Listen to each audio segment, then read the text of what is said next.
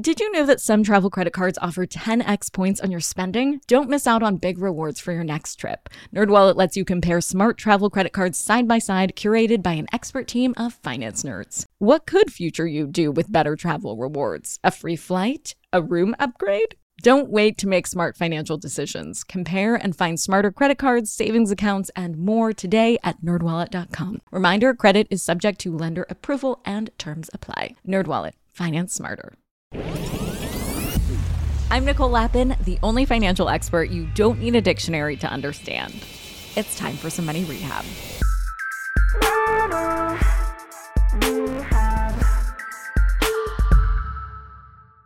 How do I pay off student debt? Should I buy a house? These are tough questions enough to answer alone, but when combined, that is next level tough. We got an email from listener Abby who is in exactly that situation, albeit with a pretty great leg up. In this intervention, we make a six figure decision. Plus, when Scott Trench, CEO of the real estate investing platform BiggerPockets, was on the pod last week, he had some great suggestions on this topic too. So you'll hear from him at the end of the episode, and he shares some little known financing hacks that you can expect to see get super popular in the coming years. But first, here's Abby. Abby, welcome to Money Rehab. Thank you. So happy to be here. I am so happy that you're here. So, uh, what is your question? Um, so about over a year ago, my parents were gracious enough to give me um, $100,000 for a down payment on a house. After many attempts, uh, I was living in San Diego and it just was impossible to buy a house. So I ended up giving up on that. So now I just have this money sitting in my bank account. And I also have about $68,000 of student loan debt. So I'm just wondering if I should use the money for a down payment to pay off my student loan debt, but would also hate if the market were to change and then I've lost my down payment. Um, so just looking for some advice on what to do with this money? It's a great question. And you have very nice parents, and I'm available for adoption if they are so interested. Um, so hold on. You've just had 100K sitting in your bank account for a year? Yes. Abby. I and know. you listen to the show daily, I hear? Yes, I do. Okay. All right. So we'll leave that aside because you know what I'm going to say about that, I Yeah. assume. I do.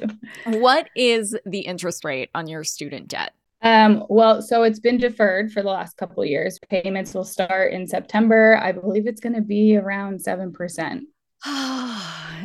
Abby. so you know that like the payments were deferred, but you could still pay against the principal. Yes, I was. I was. Oh, you did pay. You were paying. Not I wasn't paying as much as I probably should have, but like I still have $68,000 left. Okay, but during the pause, you were still picking away at the principal. Yes. Go you. Yeah. So I'm just like, okay, interest rates are going to come back. Do I just like get rid of it before it does? Well, have you started any mortgage process? Do you know what you're approved on? Do you know like approximately what your rate would be there? so I not recently um because I I was going through it like a year ago and I was like, you know, going $50,000 over asking price and I'd still be 15th in line and it just was so crazy. Oh, it's bananas. Yeah. So I I have totally put that on pause and I don't I mean I still live in San Diego. I plan to be there for a while and I don't know if the market's going to really change there. So I don't know. Do you have any other kinds of debt? Um nope. Okay. And you know, there, you probably do from listening to the show because I'm all about trying to update on what's going on with student loans. A Supreme Court decision about Biden's student loan relief plan is going to come out. It should knock up to 20 grand off your student loans if you received a Pell Grant, up to 10 grand if you didn't. To qualify for that 10 grand, you must also have federal student loans and earn less than 125 $1000 annually or 250 per household. Does that fit your situation? Yes. Oh. Yeah. So I've been waiting for that too. okay. So interesting. So you could have like a third of that knocked off. Mm-hmm. Okay. So the thing about comparing interest rates of debt and getting a house means you're going into more debt, just mm-hmm. to be mm-hmm. clear. I'm assuming you're not going to pay for it all in cash. Like you're not looking at a $100,000 I don't know what you would get in San Diego for a hundred grand, maybe a trailer, um, or maybe not even that. Yeah, literally. So you would be going into debt, more Mhm. debt, right? You would be getting a mortgage. You'd have two really big, important bills to pay. Just so you like that's in your situational awareness of how your lifestyle is going to change. You're going to have to tackle those two big bills, even though they're considered good debt, right? Because it's an investment in yourself and your future. It is still debt, just like avocados are considered good fat, but you don't want to gorge on guacamole all day long. Right. So the thing about comparing interest rates is that if you have a higher interest rate that you are paying, then you want to get that tackled first. 7% is higher than I might have expected for your student loans. And that's hovering around what a mortgage rate would be, with some exceptions that we'll talk about in a minute. So it might be more advantageous to knock out your student debt, especially while you can still pick away at the principal. Right. Um, we're going to get the Supreme Court ruling ideally before early July. So I would wait on that decision for the portion that could be forgiven, Mhm. but potentially knock out, you know, the 48 grand that would be on top of that.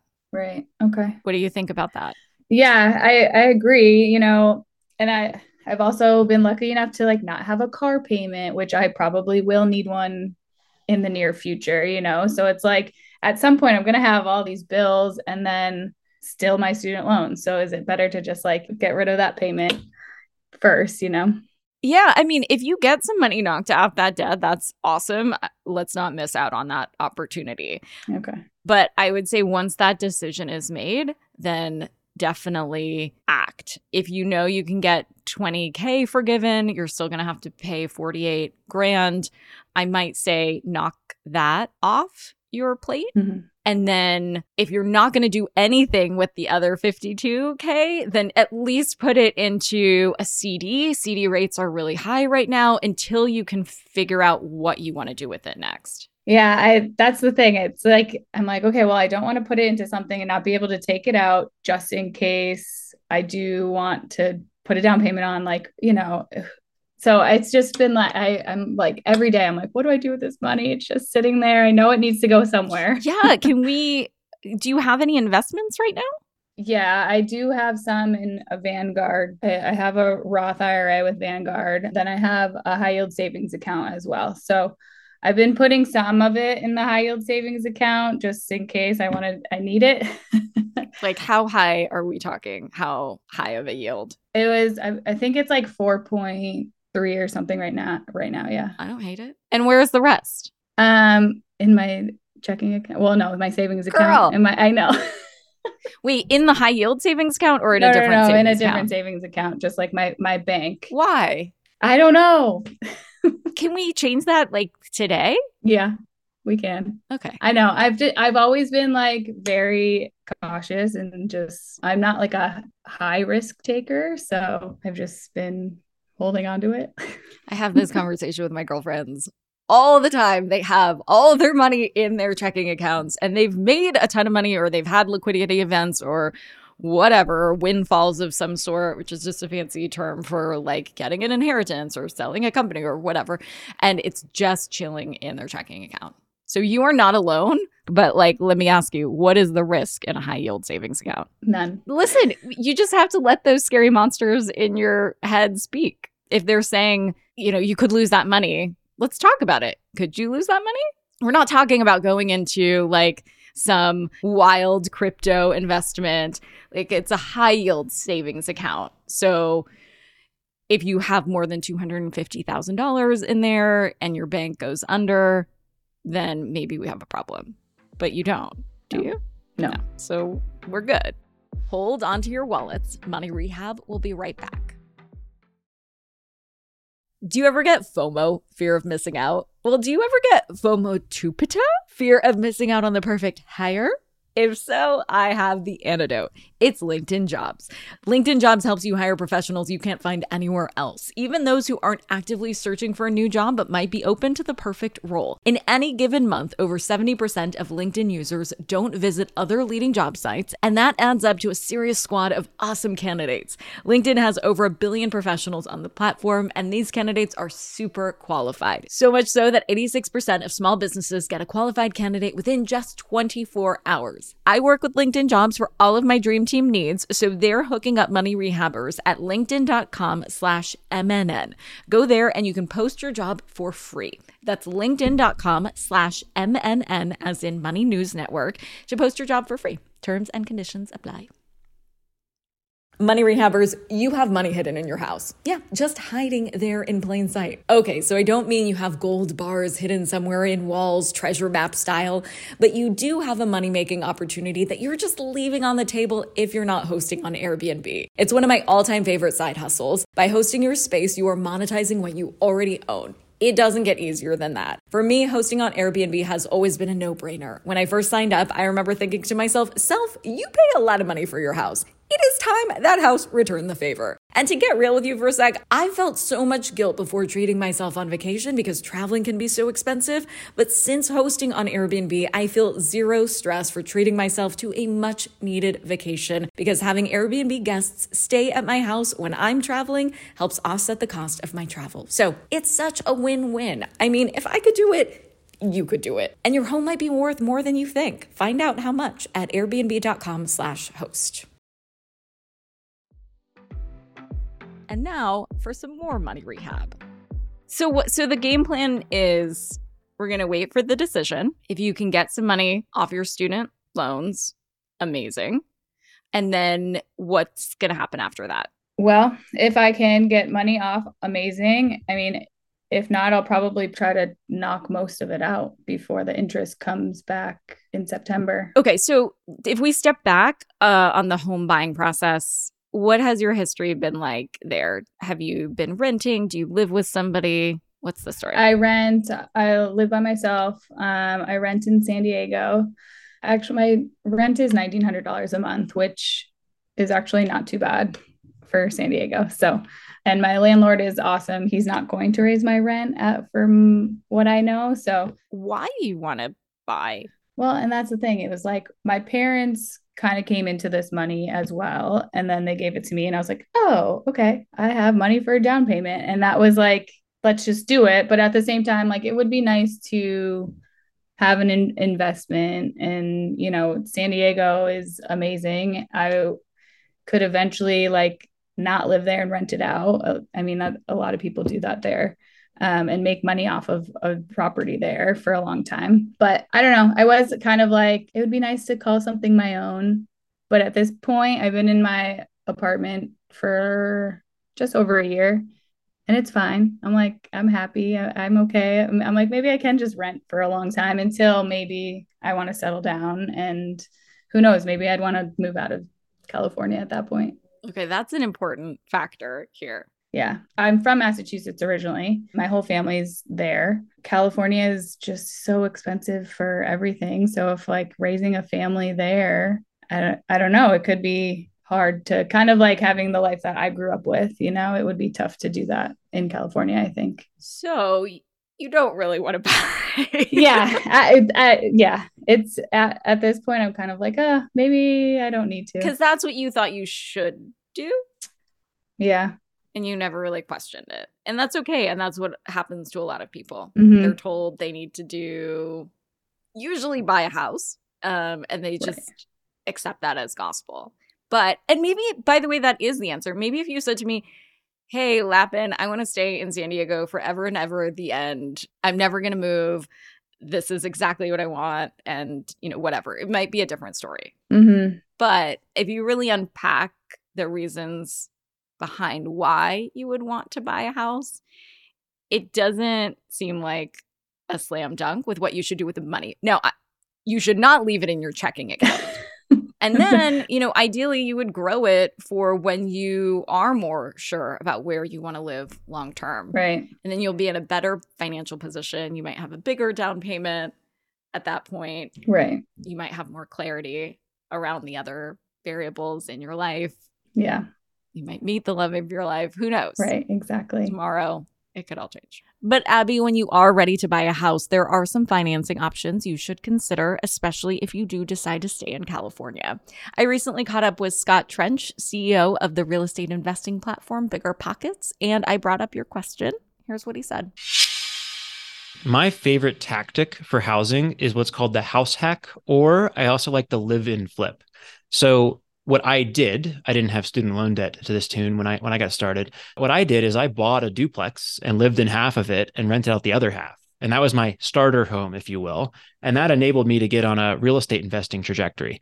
If you've got the gift of a hundred thousand dollar down payment, why not look for a four, five, six hundred? Depends on what your market, right? If I say four, five, or six hundred thousand, a lot of people think that's crazy high in some markets, and a lot of other listeners think that that's crazy low. And there's nothing. She was in San Diego, so I think it's crazy low. But yes, Fair enough. So a hundred thousand dollar down payment in San Diego, yeah, that's that's tough. I uh, I think in San Diego, I'd be looking. I, I still might be looking for a property like a, like a house hack. I know that in California and in many of those markets, they're allowing you to build additional dwelling units on properties. So if you have a uh, single family home, like an ADU, an ADU, yes, an additional dwelling unit, an ADU, that might be a great opportunity that I would be interested in exploring. There is, can I put that hundred thousand dollars down? Can I get a 203k loan for example and help me construct this additional dwelling unit get a lot of rent and that will help cover my mortgage. And if you can live for free you can attack that student loan debt in a really really rapid rapid uh, succession there. But you're going to have to get increasingly creative in today's environment. Another thing that i'd be encouraging this person to look at is because there's $100000 there are a subset of mortgages in this country that are assumable. So a va loan and an FHA loan are assumable in the sense that I can take over the seller's existing mortgage. The catch is if that property is, let's call it $600,000, $700,000 in San Diego, and that person has a $600,000 mortgage, um, VA mortgage or FHA mortgage. I know there's a lot of VA mortgages in San Diego in particular, um, for example. I got to bring enough cash to cover the spread between the purchase price and the existing mortgage balance.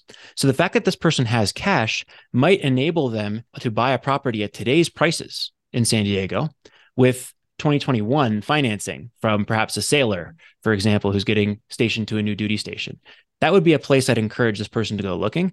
And that might make a major difference in their cost of living. And again, enable them to free up cash flow to pay off that student loan debt. Let's talk through a little bit more of assuming that mortgage. So should we put easy numbers on it? Like a million dollar property. What you're saying is that in today's environment the cash that you would have to put into the property to assume the mortgage is lower? So there's an existing mortgage on the property. And let's say in this case it's uh, 900000 right? So this is a, a sailor who somehow was able to get a million dollar va loan which is one of the assumable mortgages in that market. And they have nine they bought it with 0% down two years ago it's appreciated but come down a little bit. So you have $100000 in equity right? This person this this listener we were talking about would bring their $100000 down pay that to the seller and then take over their existing mortgage by assuming that mortgage. The va loan again could be transferred from that uh, military service person's name into our buyer's name here and they could take over that payment perhaps at three three and a half percent. Would you take that hundred thousand dollars if the sailor bought it at 900k then it the equity in it would be 100k and so that's what you would be paying for essentially? Yes that's right. That would be the transactions. That's the catch with this is if you want to assume a mortgage you got to bring the spread between the purchase price and the existing loan balance. So you need cash. Cash is king in this environment. The more cash you have the easier everything else is in buying a, a home property and that's what this person has. I think it's queen Queen. That's right. Yes. Cash is queen. So let's let's get technical here for a second. If you want to finance properties without using a new conventional mortgage, right? Let's say you're an investor or or a home buyer. You can basically do one of three things without going through the Fannie Mae program or a bank. Right? One, you can assume the mortgage, which we just talked about, right? That's a VA or FHA loan. You need a special type of mortgage that is assumable to do that most that's about 20 25% of, of loans in some markets it would be a greater percentage of loans in a market that has a big military presence like san diego for example the second type you thing you can do is what's called subject to so that's where you take over the payments of a conventional mortgage, which is what most people use to buy properties. Um, the problem with that is that you're not actually taking over the mortgage is not transferring into your name. You're just taking over payments for that person. So there's a lot more risk there. There's a little bit more less comfort. Uh, there's uh, item, there's risks that involve the due on sale clause. That would be for a more advanced investor, I think, uh, to, to pursue that path. And the last avenue is what's called seller financing. So a big portion of homes in this country are owned free and clear. So they don't have any mortgages on them at all. That's one of the reasons why we don't. We, that's another reason why we think the mar- the market is not crashing right now. Is there's a lot of equity in a lot of properties. People are relatively lightly leveraged. When they are leveraged, they're light leveraged with low interest rate debt, and a lot of people own their properties completely free and clear. So let's say you own a house for, you know, six worth 600 grand and I want to buy it from you, but I don't have $600,000. I might say, Hey, Nicole, would you be willing to uh, lend me, I'll, I'll pay you $150,000 down. Would you be willing to lend me $350,000?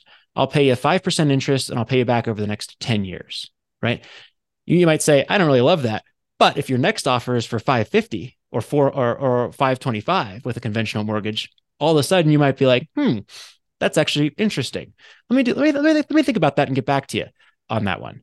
Um, and so that's I think we're going to see a lot more of that coming about um, because there's no there's no rules governing what you can do with the with a seller finance note or there's you know it's really whatever you want to work out with that person.